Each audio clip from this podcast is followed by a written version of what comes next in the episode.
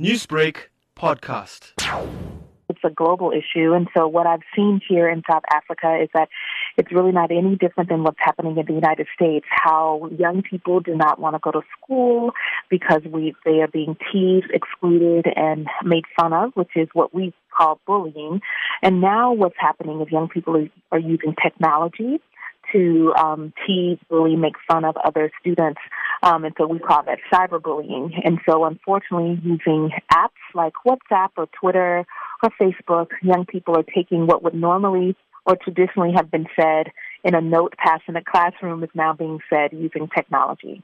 You are an expert on cyberbullying and social media behavior amongst teens, sexual harassment and dating violence as well. Mm-hmm. Tell me, how can universities as well as schools combat this sort of violence? We need to stop treating bullying and cyberbullying as if it is a rite of passage. We need to stop acting like this is the way that it just has to be. So we have to change our culture. We have to change everything we know but have never been sat down and talked. And we have to be honest with young people and making our schools and communities safe, meaning we would have no um, excuses for teasing, no excuses for bullying, no excuses for um, other young people feeling excluded. And so the way in which we do that is, first of all, we have a conversation, and then we give young people space to talk about what does it mean to be treated with dignity, what does it mean that every student should be able to come to university and be treated with dignity. It doesn't mean you have to like everyone, but everyone should feel safe.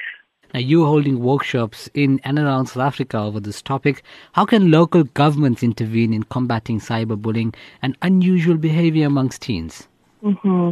Well, when I was growing up, and like most adults, we when we were on the playground as children, there were adults in proximity, and now we have to understand that the new playground is our technology. And adults seem to be very comfortable admitting that we are not there. We will say things out loud like, "Oh, I don't know how to use that app," or "My teenager understands how to use the phone," and we have to learn how to use the same technology that young people use.